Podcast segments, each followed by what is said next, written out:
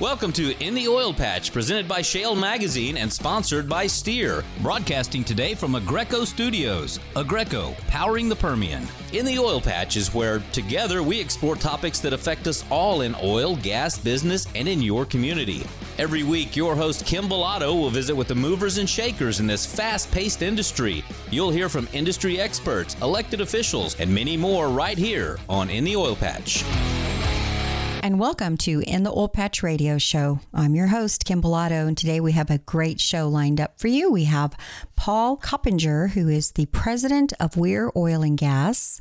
But first, I want to talk to you about our latest issue of Shale Magazine, in which our cover is Sara Ortwein, who is the president of XTO Energy. Of course, a company, an energy company that's based in beautiful Houston, Texas. This is definitely an issue that you don't want to miss. And we were actually pretty happy and proud to have her on the cover. Um, as there's just not a lot of women executives uh, in the energy sector. And so we were able to tell her story, talk about the great company XTO, as well as um, just kind of introducing uh, our listenership and our fan base to XTO, the energy company. So be sure to go to Shale, that's S H A L E M A G dot com. Again, that's shalemag.com to read the story in its entirety. And now it's time to bring on the editor of Shale Magazine, David Blackman. David, welcome to this week's show. Hey, it's another beautiful day in Texas. I couldn't agree with you more. But uh, I wanted to jump into oil prices again, David, just because, you know, there's been so much fluctuating in the market. I think there's great, great uncertainty of where we're going with oil. So let's start with, you know, we were at $42 a barrel uh, for the first time this year. And WTI's price has gone up by 25% since then. So can we can can we expect that this trend will continue on oil prices to go upward north now? Yeah, uh, you know, in fits and starts. I mean, it's it, it's never a direct straight line progression with oil prices, but yeah, we've gone from 42 to 52 or thereabouts uh, since since January 1st, and and that's good. Uh, the WTI price, and uh, I do think that you know with the steps that OPEC has taken and Saudi Arabia announcing that it's going to cut its January production all the way down to 7.1 million barrels a day. That's really stimulated the market and I think uh, put us well on track to rebalancing supply and demand. And the market sees that, and so there's been upward pressure on the price. I still am cautious, though. I don't think, you know, we're going to see the price shooting up to 70 $75 again in the first half of the year. I still don't don't really think WTI will get much above 60, if at all above 60, uh, in the first six months of this year. But overall, you know, the the movement is encouraging. Very interesting. Um, let's switch gears and talk about Permian Basin. They just continue to set record after record. Uh, and uh, you had an interesting note on Twitter this week that showed just how amazing the production from this region is now. So tell us a little bit about what your findings are. Yeah, uh, there was a Bloomberg article caught my eye on uh, Tuesday, I think it was, that uh, had an EIA projection, uh, you know, from the Energy Information Administration, projecting that the Permian Basin would produce uh, 3.8 million barrels of oil per day in January. That's that caught my eye because that number uh, stuck in my brain somewhere, and I went and looked up historic U.S. crude production, and sure enough. Uh, overall U.S. production bottomed out in September of 2008. Uh, and the number we produced that month, the average we produced each day that month nationwide, was 3.8 million barrels of oil per day, the whole country. And now this month, we're producing that much crude oil just from the Permian Basin in West Texas and southeast New Mexico. That, that's just a stunning number that no one foresaw, and it's just uh, you know just uh, indicative of the amazing resource that's out there. Well, you know, David, we I just returned from Austin, in which I attended the governor's ball, uh, very very nice ball, definitely uh, an event that uh, is worth uh, going to every year. Uh, this uh, Governor's Ball, the entertainment was George Strait, and just Oh man, I hate that I missed it. It was a great ball this this uh, this time around. But I, I, wanted to ask you about the Republican leadership as well. Um, the Texas House of Representatives this week proposed a whopping 17 percent increase in the educational funding for the next two years in the budget. And my question is we always talk about on the show the rainy day fund, the severance taxes that are being collected from oil and gas, and how, how the community, Texas citizens, uh, benefit. So here's the question Would it be possible for them to put this increase for education funding if it were not for the oil and gas industry? No, I mean, obviously not. I, the oil and gas industry is, is the biggest driver of the Texas economy and has been for a long time. And um, you know, it's it's wonderful that there's going to be an increase in education funding because it, you know, the the increases were very minimal. In fact, it was reduced in the 2011 session uh, in real terms, and then has been increased, you know, uh, somewhat since then. But uh, there's a lot of catching up to do in education funding here in Texas, and and you know it's it's all driven by by the boom in oil and gas here in the state, uh, which just you know creates so much economic impact and generates uh, you know not just severance taxes but sales taxes and property taxes and just you know and increases incomes of millions of Texans uh, every day, and so it's um, you know it's a big driver of the economy. The the people in the legislature know it. The Texas Comptroller Glenn Hegar told them all about it uh, the second day of the session uh, and gave the, the, industry great credit for the current good economic times. And uh, thank goodness the Permian Basin's out there, the Eagle Ford, the Barnett Shale, and all these other, you know, gigantic resources that we have under the ground here in Texas. Uh, and, and, it's put us in a, probably the strongest, honest to goodness, the strongest economic position uh, the state of Texas has ever been in, and and that's just a great thing for everybody here in this state. And you know, uh, briefly, Texas is very unusual, and we're one of the only, or very, very, maybe one other state kind of sets up their tax system uh, by revenue coming from oil and gas. There's other areas that they're drilling in the shale plays as well, and they're not as fortunate uh, as Texas is. Um, they have things structured kind of incorrectly, which gives me a thought of, hey, maybe you should look and see what Texas is doing and follow suit because there's a lot of uh, revenue coming into the state from oil and gas.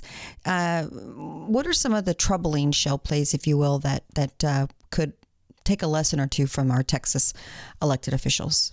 Well, you know, Colorado is the obvious example. You know, they have the gigantic uh, shale play up there, the DJ Basin, uh, that is incredibly rich in both oil and natural gas, and uh, you know, every every year, uh, activists up there bring some ballot initiative to put on the statewide ballot to try to limit or eliminate the industry up there. And uh, just this past week, we saw the uh, House of Representatives. Uh, there's a bill proposed in the House of Representatives that would heavily regulate the industry in a way that would pretty much kill it. Uh, it probably won't pass, but you know that kind of thing is, is going on in that state. Uh, Louisiana has a governor that uh, you know does not really appreciate the industry and uh, is working hard to uh, put a lot of a lot of good people out of business over in that state, and that's that's a shame because yeah, again, it's a state with incredible resources. Um, Oklahoma has had a, a problem. Uh, you know, stimulating its industry over the years. It's it's done so in stops and starts, and uh, They've raised taxes on the industry each of the last two years, and now it's really not real competitive with Texas or some of the other surrounding states, and so they're losing rig count up there. And um, you know, just uh, the companies that produce here in Texas are uh, lucky to be here. Uh, it's a it's a state that appreciates the industry, has always has always uh, had it in in this state, and uh, the public officials are careful not to harm it in any way that's unreasonable. Now, there was um, a ruling that came down from the Colorado Supreme Court uh, that kind of struck down uh, some legislation that was trying to be passed that was over regulating that state.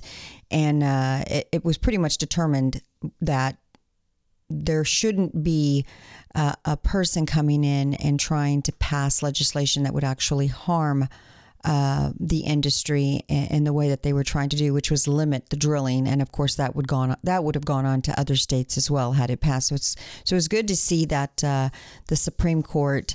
Uh, over there saw that this was somebody coming in, a, a, a third party uh, company that had a, a, vested interest in making sure that uh, they they kept it in the ground, if you will, um, and of course they lost that that uh, hearing, and so it's permanent and final. Yeah, it's good to have that that case wrapped up because it's been kind of hanging over the industry's head for several years now, and uh, had it gone the other way, it would have really uh, depressed the, the industry there more than it already is. So it was uh, good decision by the Supreme Court. Um, we'll just have to wait and see if the plaintiffs uh, appeal it to federal court. Yes. Well, David, that is all the time we have for this week. Look forward to having you back next week, in which we'll be talking more oil and gas and, of course, a little bit of politics. Great. I'll look forward to it.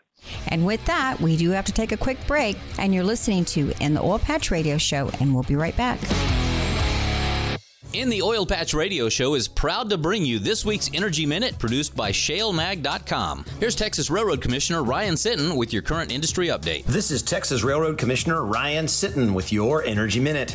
The United States had 1,075 drilling rigs in operation last week, which was the same as the week before. Texas had 532 of those rigs, two lower than the prior week. The Texas Railroad Commission issued 389 drilling permits last week, which brought the 10 week rolling average average to 269. Natural gas prices averaged $3 per MMBTU and average WTI prices jumped up $4.33 to $50.96 per barrel as oversupply concerns are beginning to fade. This jump has had little effect on gasoline prices as the average gallon of gas in Texas cost $1.92 last week while the US averaged $2.23 a gallon. Yesterday a report was published about a new survey of Canadians that found that over 60% of the country believes that the oil and gas industry is the most critical to the country and that it is currently in a crisis due to a lack of pipelines. Over the past few years, Canadian environmental pushes have slowed development, putting a massive constraint on new construction and on access to the country's oil. Now they are feeling the pinch. WTI closed yesterday at $52.05 per barrel. Listen to In the Oil Patch Radio and keep up with the oil and gas industry online at shalemag.com. Plan your next meeting or event at Victoria College's Emerging Technology Complex, home to the state of the art Conference and Education Center, conveniently located between Houston and Corpus Christi. The center hosts meetings, educational workshops, and banquets for up to 300 people with the latest in technology amenities and ample parking. Let their professional meeting planners make your next event a success. For more information, go to conferenceinvictoria.com. Once again, that's conferenceinvictoria.com.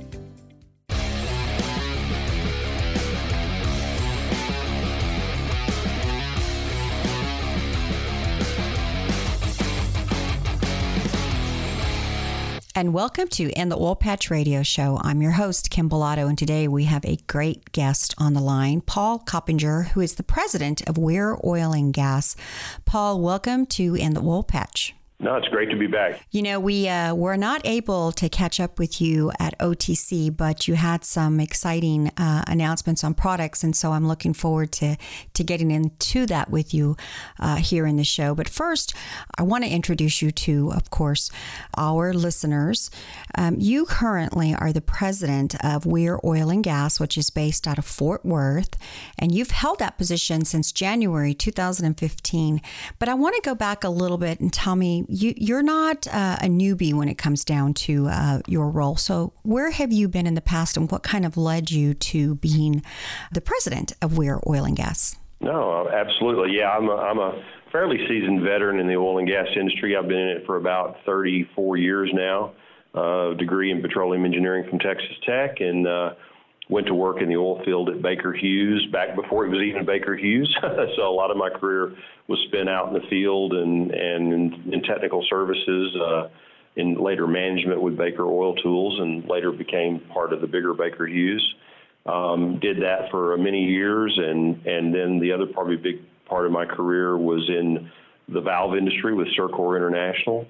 Uh, before coming to Weir in 2011, which, which which I started out as the president of pressure pumping, and then, as you said, took over as the division president um, in late 2014, early 2015. So yeah, I've been in the oil and gas, upstream oil and gas industry for about 34 years now, and um, you know, really enjoying it. Uh, obviously, the the cyclical nature of it keeps you on your toes, but uh, we're certainly enjoying a nice uh, bit of a recovery now in North America for sure.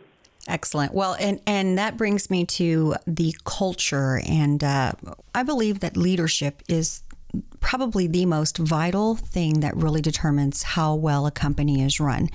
And culture is extremely important, especially in this day and age when there are so many different companies that uh, are vying for uh, employees. What is the culture like at Weir? You know, I think it's something we're most proud of. Um, you know, we really spend a lot of time together uh, working, and so we, we treat each other with uh, with respect. We have a set of values that we follow. You know, I would say at Weir that that the values are the one, some of the most important part of our culture. I think people that are successful at Weir have very strong values. I think people that maybe don't fit at Weir uh, have been have left Weir more because of the values than because of any financial performance issue. I mean, we're a very financially disciplined company and we, we set expectations and we try to meet those expectations. But I would say that we, we hold the values very high. And I think the, the key when we look at bringing people into Weir, whether it's an intern or a graduate, or whether it's someone we're just hiring, you know, to try to move someone in that's in, you know, that's already in their career, we spend a lot of time on is it a values match? uh, as well as a performance match. And so I think that's part of the reason I think people enjoy coming to work at Weir and, and like to stay at Weir um, because of those values. And I think part of those values, you mentioned leadership, it's around style. Uh, we we tend to we allow people we challenge people, but we allow people to run their businesses. We allow people some autonomy, um, make make mistakes, move on, um, and I think people just appreciate that. Well, I think that it is important if you feel valued where you work, you want to work harder. So I, I, completely agree with you. And if it sounds like that is the culture as well. You know, the past um, couple of uh, months, well, actually, all of these past couple of months and prior year uh, and the year before that has really been a big downward turn. I want to know how did Weir do in the downward turn? You know, we're we're just a great company with regard to the ups and downs. I mean, our our core industries are the mining industry, which is commodity based, and of course the oil and gas industries, which is commodity based. So we we tend to operate uh, very conservatively from a balance sheet point of view, and so we tend to look at things um, even though we enjoy the upturns, we tend to always are planning for the downturn and making sure we've got a strong balance sheet. We don't overextend ourselves, and that was the, the thing that happened. Is, is this began to turn down at the end of 14? You know, we'd had some very very good years, but we we had we had prepared ourselves that it was going to come. Uh, when it when it did come, we acted very quickly. Uh, unfortunately, you know, we had to cut a lot of costs, like everybody did but because of the, the health of the overall company, we were able to to weather that downturn. I think also, you know, in some cases, because we're a little more diverse than some of our competitors, we've got a, a mining business and also an oil and gas business. That mining business, uh, you know, was a little more stable, and so from a corporation point of view, uh, that helps a little bit as well, as opposed to just being 100% oil and gas. Um, so that helped us somewhat. But I think, uh, you know, again, we we are in a cyclical business, businesses, and uh, you know, we tend to to to do well during the up times, but we don't overdo ourselves or overextend ourselves during the good times to make sure that we're prepared for those cycles that, that may come along. Excellent. Now we uh, are going to take a quick break, but when we return, Paul, I want to uh, get your opinion on. There's a lot of discussion right now in oil and gas on the tariffs that um, are being put on by uh, President Trump, and I want to get your opinion when we return on how uh, you see the industry being affected, and is this going to affect personally Weir oil and gas as well? But we do have to take a quick break. You are listening to In the Oil Patch Radio Show, and we'll be right back.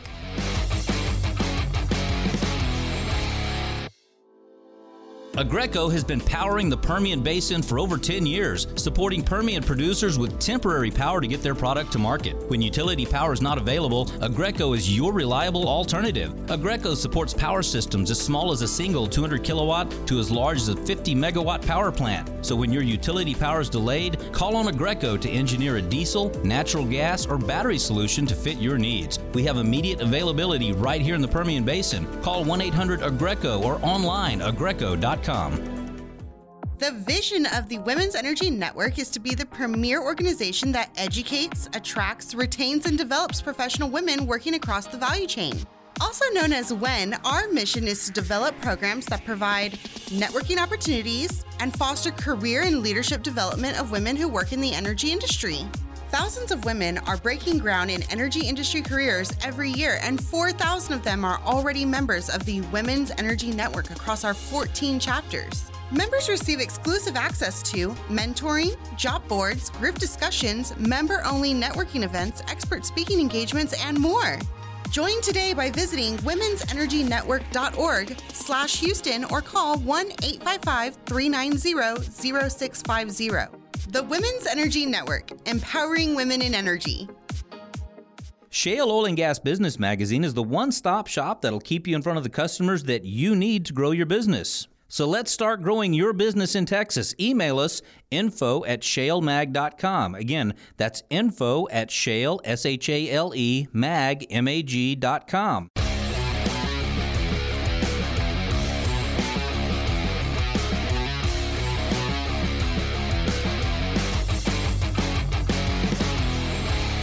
And we're back. You're listening to In the Oil Patch Radio Show. Our guest today is Paul Coppinger, president of Weir Oil and Gas. Uh, Paul, before the break, um, there's a lot of discussion going on right now if you're in oil and gas, especially in the service area. I think there's a lot of anxious people on how much of an impact the tariffs are going to have uh, pertaining to oil and gas, especially considering that it hasn't been too long that the oil and gas started to recover from, um, you know, this downward turn that has been uh, plaguing the industry for quite some time. So, give me your opinion. Where do you think the tariffs will hit, and are you concerned at all as well? Well, sure. I mean, I mean, all all of us, I suppose, as Americans, we want to have fair trade around the world, and we want to be able to operate freely uh, in, in the world as far as trading, but we also want to have fair fair trading partners, I suppose. So, um, yeah, I, I mean the, the tariffs will have some effect, and, and we're you know looking at those and preparing those. I think if you look at most companies, whether it's Weir or my competitors or customers, um, you know we are global businesses, and so we have raw materials that come from all parts of the world. Some come from the U.S., some from Canada, some come from China, uh, Europe. And so whenever you have these things going on, it can, you know, it can really begin to affect you. Um, and, and, and you have to start looking at, okay, what's a 20 or 25% tariff going to do to some raw material that I'm currently buying from company from country X or country Y? Um, and, and that's not just, you know, China seems to be what's making the news right now. But you know, there's a little bit of back and forth going on between the U.S. and Canada right now, and Mexico, and so uh, all those things, um, whether we're exporting material to one of our branches in Canada, that that could be affected. Whether it's bringing in raw material from Europe or from the Far East, those things can be affected. And so, absolutely, it will have an impact. And in the short term, you, you, you have to you know, hope that you can recover some of it on pricing. And in the longer term, you know, there's probably a balance of some recovery on pricing. And in some cases, you may have to shift your supply chain. Um, I don't think any of us are wanting a global trade war. Um, I don't care what industry you're in.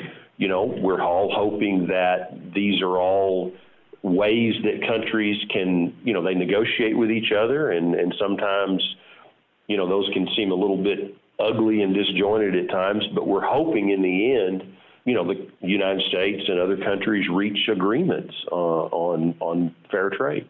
Well, I, I, want to change gears just a little bit because I think that some of the uh, technologies that are being involved may also come into play of assisting, maybe not so much where the tariffs are, but I believe that if you have a company that is taking advantage of new technologies that are coming online that may streamline or may uh, help the company be more efficient, uh, especially in areas where they're putting out a lot of money um, and you can simplify that, you actually are obviously going to do a lot better. So, you introduced some of the technology at OTC this year. And uh, so, I just wanted to briefly cover those. Um, one of the new systems that you all have created is the simplified frac iron system. Can you tell me a little bit about what it's designed to do um, and how it can help the operator? Yeah, that's that's a great one. Yeah, we you know it was it was dominant in our display booth at OTC, and not only um, you know we're one of the one of the few companies that that operate kind of it across the entire frac pad, whether it's close to the to the frac pumps or at the wellhead. And so we've been designing a large bore um, one one single line system that um, reduces the the numbers of connections, the the number of smaller lines that you have the amount of time and manpower that it takes to rig all that up and rig it down, the amount of leak paths that there are that sometimes slow a job down or stop a job. And we've been testing that sort of in two phases in the field. So we've been testing the, the large bore frac tree and, and single line system that connects to the zipper for, uh, for almost a year now and we just began rolling out the upstream portion of that that connects all the frac pumps together uh, that then moves the slurry down downstream to the zipper and, and to the other systems that we've been testing. So we're now, uh, you know, we've pretty much fully tested the components of this system, and it's all really about safety, quality, efficiency, reducing time, reducing manpower, reducing the, the number of people that have to handle things, the number of uh, joints and connections that might leak or come loose during a frac job. So all that adds up to our customers' ability to more efficiently drill and complete these unconventional wells in North America. And you know, when, when we come back, we're going to take a quick break. But when we come back, I want to get into a little bit more of the discussion about. I think the perception is that oil and gas is not as technical. And I want to get back into how, in just the last five years, how much you've seen efficiency grow in this area. But we do have to take a quick break. You are listening to In the Oil Patch Radio Show, and we'll be right back. The Texas Energy Advocates Coalition is teaming up with the Future of the Region South Texas to bring you Capital Day. Meet us in Austin, Texas on February 11, 2019, in front of the Texas Capitol building at 12 p.m. noon. We will have a chartered bus for advocates to ride for free from Corpus through San Antonio up to Austin with two pickup points along the way. Visit txenergyadvocates.com slash capital or futureregionstx.org slash capital for more information. Oilfield Experts is the only place you need to go to locate any part, anytime for your automotive or oil oilfield equipment needs. Specializing in hard to find oilfield parts for your fleet maintenance needs, Oilfield Experts have been providing parts and accessories to keep your tools turning since 1965. From the auto repair shop to the pump jack, call us to get the right part right now. Here's the number, so write it down. Oilfield Experts 210 471 1923. Again, that's 210 471 1923.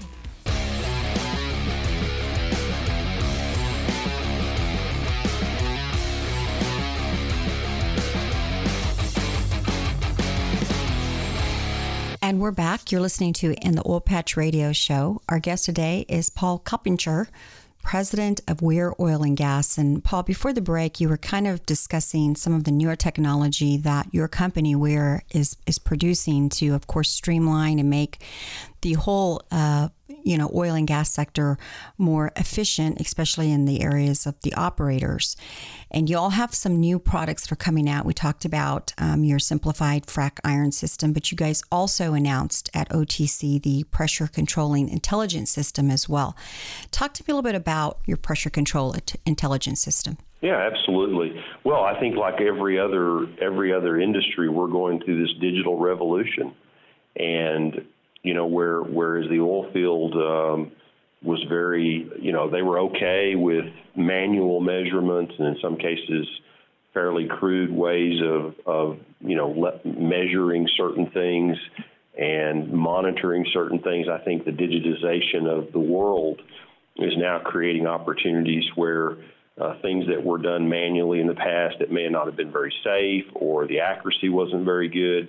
We're seeing that the, technology has brought us uh, methods to be able to to digitize that, have condition monitoring on our equipment. I mean, you mentioned uh, some of the things we're doing in our pressure control business on the drilling side and the frac flowback side, where we've got monitoring and control systems that actually monitor the level of drilling mud in a mud gas separator and, and give operators a, a very, very quick indication of a problem before it's too late.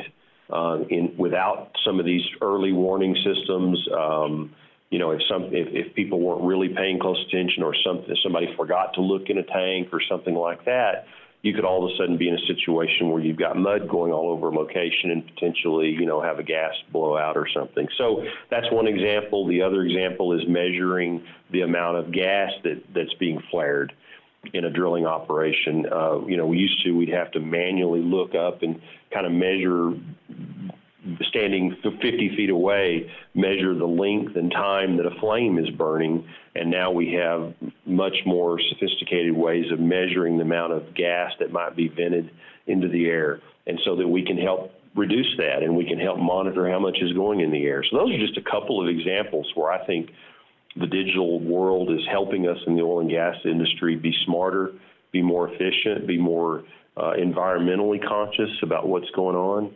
Uh, I think the last example I might give is on our in our pressure pumping side on our flow iron. Our customers have thousands and thousands of pieces of high pressure flow iron that have to be managed. They have to be to make sure they're monitored, inspected, repaired on a periodic basis, and so you have to keep track of serial numbers and all kinds of things. And we've introduced an RFID system where rather than having to go and write down serial numbers and things. You can just scan that with a wand, and that really helps our customers as well. So again, it's this digital capability that um, I think is helping the oil and gas industry, just like it is every other industry. That's true, but I think that there's, in my mind, when I look at it, you look at a rig site and it's so uh, it's placed so far away from everything, uh, and so it, it's a really it had been in the past very manual, um, and everything when you think about what it takes to get the crude or natural gas out, it's a lot of work in between. And anything that we see that is being uh, digitally done uh, to uh, create better systems in place is, is, is, well, first of all, amazing to see that happening, seeing how it's so rural where these people are. Some of the technology that's being used for these companies, can you give me some like examples of what you're seeing? How is it really benefiting them? Is it just in an efficient way? Is it financially a, a better return for them? And are there any operators that you're seeing that are really taking advantage of this? Well, yeah, and it's not just things that Weir provides. I think probably some of the, the, the biggest technology advances have been on the directional drilling you know, being able to to use you know downhole sensors and other mechanisms to be able to really be very accurate when you you know you're drilling now down in these horizontal wells where you may be drilling down a mile and you may be drilling horizontally for two miles. And it's very very important that that that drill is directed very accurately. And that's probably some of the most sophisticated technology that we have in the industry. And that's really revolutionized uh, our our ability to complete these shale wells that, that have to be, you know, have to have very very long sections of horizontal uh, uh, well bore that we wouldn't have been able to do this before. Um, you know, and and so that that's really one area. I think the other area that's so significant on the efficiency of the drilling process is these the new drilling rigs that are now operating where uh, you know, instead of having when you have to move to another well, rather than have to rig the entire rig down, take all the pipe out of the derrick, uh, and then you know almost deconstruct the rig, move it, and reconstruct it. You now have rigs that almost move uh, with everything in place, and they can literally crawl over to another well, and you're back up and running very quickly. So those are just two examples. There's not necessarily even things Weir does that I think have been significant in helping North America and the world be a little more efficient in getting oil and gas out of the ground. Excellent. Well, we are going to take a quick break, Paul, but when we return, I want to get into uh, the future of the shale plays and get your opinion on how shale plays will continue to handle as the end of the year approaches us. But we do have to take a quick break. You are listening to In the Oil Patch Radio Show, and we'll be right back.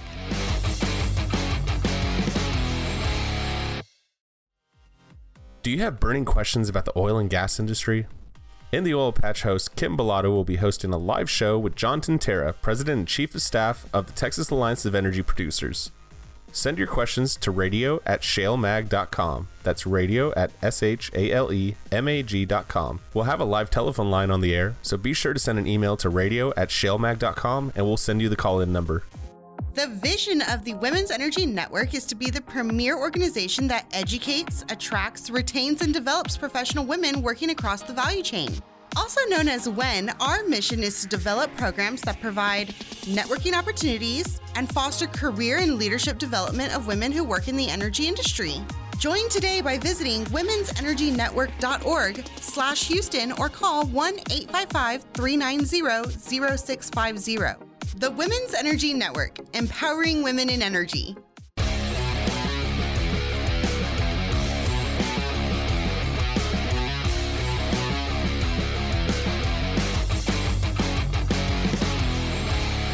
And we're back. You're listening to In the Oil Patch Radio Show. Our guest today is the president of Weir Oil and Gas, Paul Coppinger. And Paul, before the break, um, I wanted to get your opinion. You certainly are a very seasoned veteran when it comes down to being in the oil and gas business. And uh, there's a lot of discussion on the future of the shale producers in the United States. Um, and obviously, there's quite a few different shale plays going on in the United States. I want your opinion on what do you see for the end of the year? Uh, Permian Basin is a big play going on right now. There's discussion that that might slow down a little bit. Eagle Ford, there's the Bakken. So, what do you see from now until the end of the year for the shale plays? Well, first of all, I'm very bullish and optimistic on unconventional as a general rule. I mean, we've proven in North America, whether it's oil or natural gas, that we can uh, be competitive with pretty much any place in the world as far as our ability to drill and complete these wells.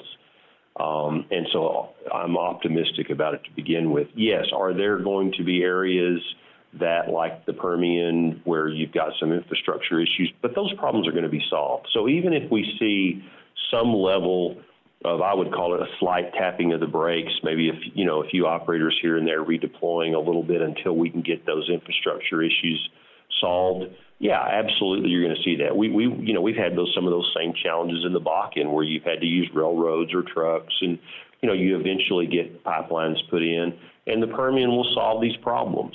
Um, you know, I think it, from a global point of view, uh, you know, we're we're operating now where the world needs about 100 million barrels of liquid liquid a day and that that is growing at about one and a half million barrels per day per year if you look at most estimates.